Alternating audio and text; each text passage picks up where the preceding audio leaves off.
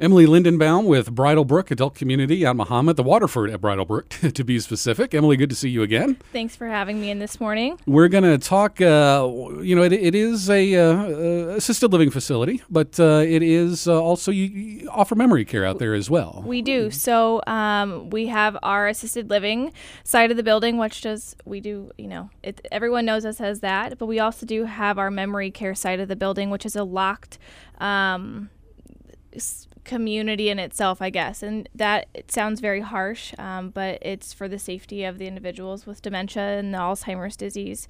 Um, so we're just kind of going to talk a little bit about mm-hmm. memory care, I guess, in mm-hmm. general, and kind of maybe the effects that um, it can take on a caregiver or spouse taking care of someone or their loved one with dementia or Alzheimer's. That's kind of one of those tough things. If you if you are the spouse and, and you notice uh, your your your partner kind of deteriorating some. You really don't want to have to place them, but it's it's kind of the best decision for both for both uh, the person both deteriorating parties, yeah. and yourself. Correct.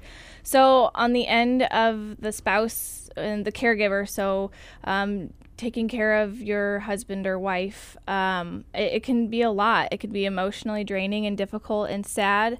Can lead to depression and things like that. I mean, seeing someone. Um, who you knew so well and they're slowly changing into someone you don't know.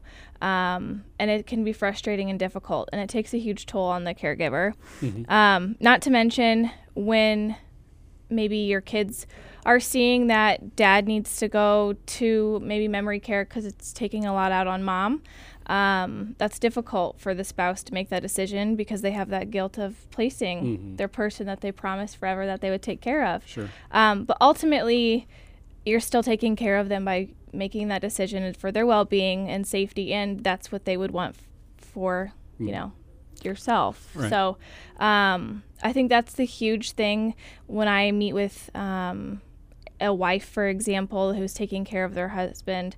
Um, she'll come to me with all this guilt and she knows that uh, she's just she's having so much trouble at home and she can't handle it and she's has you know outside caregivers coming in and helping but it's just taking a lot of toll on her and health wise and her safety um, and she just has so much guilt of that mm. placement but ultimately once the decision's made and that move happens it the light at the end of the tunnel is seen and then she can enjoy doing the things she used to do and enjoy her time with her husband. Mm-hmm. i guess using the the he and she as an example so. Right. But yeah. So when somebody uh, does come to you you have that conversation do you kind of what do you lay out for them as far as uh, you know what Bridle bridlebrook provides? Sure. So uh, depending on my relationship with the individual, I definitely dive in very general education. Um, I I of course want the individual to choose Bridlebrook if that's gonna if they're gonna be a good fit for us. But I also want to educate them, and them making the decision to come talk to me is already huge. Mm. So I don't want to scare someone and give them a sales pitch, I guess. Right. Um,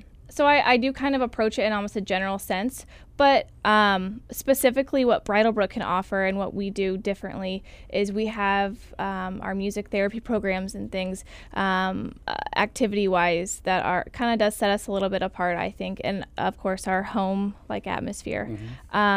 But you know i'll talk about the specifics of the color coding of the hallways um, the door frames are all a different color to kind of help distinguish if that's going to you know help aid in the memory of where their room is at um, and just the overall care that we can provide so we can have that one-on-one time with someone that mm-hmm. needs it mm-hmm. and we can we aren't going to get burnt out because you know our staff has different shifts, and right. so they aren't going to get that burnout feeling um, and frustration. Mm-hmm. And what you know, you hear stories about uh, you know, uh, Alzheimer's patient has wandered off and they can't find them or what have you. What kind of precautions do you guys take?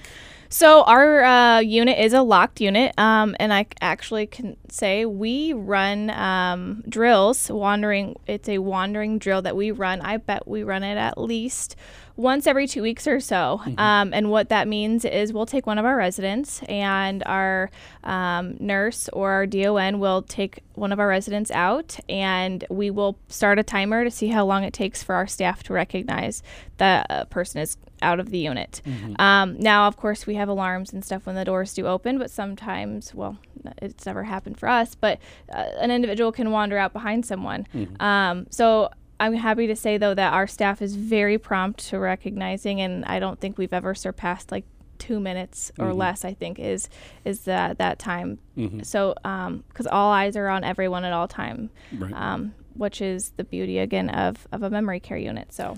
Talking with EmiLee Lindenbaum with the uh, Waterford at Bridle Brook in Mahomet. You had mentioned uh, music therapy. Uh, I guess how does that work? Is that uh, uh, you know, depending on the age of the patient, maybe music they would have be familiar with from younger from when they were younger or, or, you know how does that work so it really honestly it's a wide range of anything from just instrumental musics to just a little hum rhythm mm-hmm. i mean um, and it, it, it is awesome to see that the ones that aren't able to communicate any longer with us but they're able to pick up on a simple like humming or tapping of their foot to keep along with rhythm mm-hmm. um, which is is it's great to see because that is interaction and that is um, stimulation that is very important still at every stage. So, mm-hmm, mm-hmm. so yeah.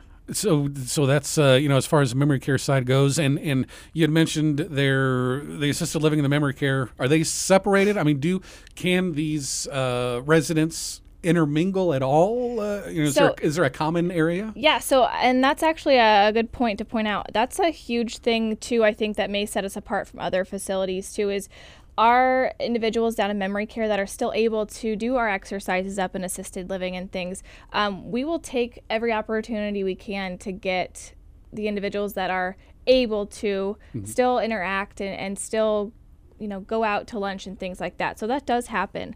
Um, as far as memory care residents they do have to be accompanied obviously for safety. Sure. um, our assisted living residents um, they do get involved. They'll do book club down there um, even though maybe the memory care residents may not um, partake in that. They'll still sit in the circle and again, it's that stimulation of just listening to the conversation of them talking about mm-hmm. the book.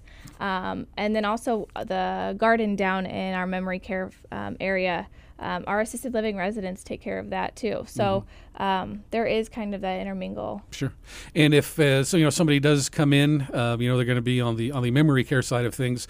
Do you encourage to bring some items? From home, just so there's some familiar familiarity with this new place. Sure. So um, the requirement is just personal belongings and mm-hmm. hygiene products. Um, we do provide all the furniture and the bedding, except for like the personalized quilts and things that um, sure. individuals want to bring. My big personal thing that I always push is memory books, mm-hmm. photo albums, whether it's just a simple photo album with photos in there, doesn't have to be some fancy scrapbook right. or anything. Um, it's just very interesting um, and it's really it, it's very heartwarming to see honestly with our memory care residents even if they have no idea who's in the book they will open it up and they'll tell you some story about so and so even though they may not mm-hmm. know who it is right. but it's just again that interaction that you can have with them about these make believe people and mm-hmm. they'll just they love it and um and, and again it also helps does individuals do recognize looking through these books, and it does take them back, and mm-hmm. it, it's really cool to see. But those photo albums and memory books are me personally, if someone's asking, um, the out of the box item they should bring that I always uh, do mention that. So EmiLee Lindenbaum with the Bridle Brook out in talking about their memory care today. People have questions, uh, want to find out more, take a tour of, of the uh, place. How do we get in contact? Yeah, so you can give me a call um, anytime. I can do evenings and weekends um, by appointment, and any other time you just want to pop in and have lunch or dinner or breakfast sometime. Um, you can reach us uh, 217 586 3200. Um, or you can go to our website at Capital Senior Living dot com mm-hmm. at and then at the Waterford at Bridle Brook. EmiLee, thanks for coming in today. Yep, thanks.